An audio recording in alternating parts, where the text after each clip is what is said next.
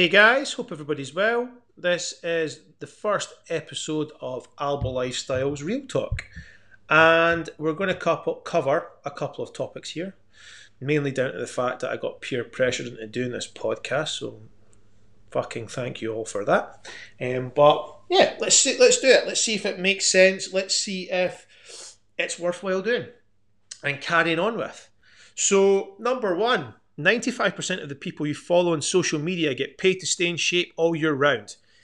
Comparing your physique to a professional athlete is never going to end well. But being inspired is great. And remember, your goal needs to be achievable and realistic to your lifestyle. So, really straightforward here. You will follow on social media the 3% of the population whose job it is is to stay in shape. However, that 3% of the population make up 95% of the people you follow. Because who doesn't like seeing a great set of washboard abs? Who doesn't like seeing a jacked set of arms, a good butt, and some jacked ass quads? It's great. You know, you get to see somebody who's got a physique that you sit and go, fuck me, that looks immense. But we have to remember that they make up a tiny proportion of the population but make up the majority of what you follow account wise on social media. Comparing your physique to a professional athlete is not a bright idea. The reasons being, how can you compare yourself to someone who gets paid to work out?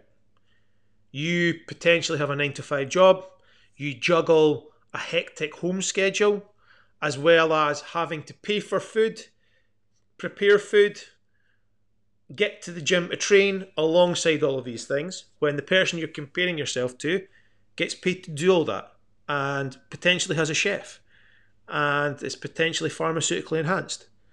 It's not really a great comparison when you think about it, is it? It really isn't. The biggest thing we hear is, is that using these people as an inspiration is great. You know, uh, there's no doubt that looking at somebody and going, I aspire to have a physique like that, but not that is the thing that you have to remember here. You also need to remember as well that you know your goal has to be achievable and realistic in in relation to your lifestyle. So if you can't train for three hours a day, twice a day, because you have work, why would you try and set yourself up to feel like that so that you end up fucking it up? Then being brutal on yourself, wondering why you failed. Not the brightest of ideas, and also it's not going to work for you. You really need to work around what it is that you currently do, work around your life, and aspire to have a physique that you are proud of, not the exact copy of somebody who does it professionally. Not a bright idea. That's number one done. Number two, a chocolate a day keeps you from decapitating the annoying twat preaching to you about a clean diet and how toxic how sugar is toxic. We've all seen it. We've all seen the Instagram posts about how a clean diet is the only way to eat. You know, how sugar is toxic and it's killing you and it's killing your kids, it's killing everybody around you. When in actual fact, it's a pile of horseshit. It's absolute bollocks. And unless, if you're slightly educated, you can sit and laugh about it. And that's the issue. I think the biggest issue that we have with how social media works is that it is there to promote an agenda. And it's not really about the educational point of stuff, it's about how loud you shout. And if you shout loud, people listen to you. And unfortunately, those people who are listening to you really need the right education. And telling people about clean diets and how sugar is toxic isn't really educating them because it's bollocks. Um, sugar is toxic, but the amount of sugar you would need to intake for it to be toxic is pretty fucking, pretty fucking high. It's the same as um, sweeteners.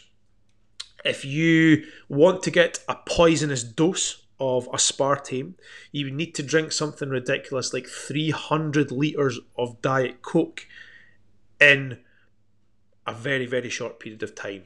You're probably more likely to drown than you are die of the aspartame. So take that, put that in your thought pattern. So that's us coming to the end of episode one. Um, it's been a short one.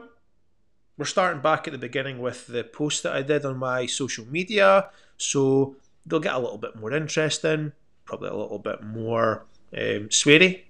But anyway, uh, we're going to sign this off by saying stay classy, and if you don't stay classy, go fuck yourself.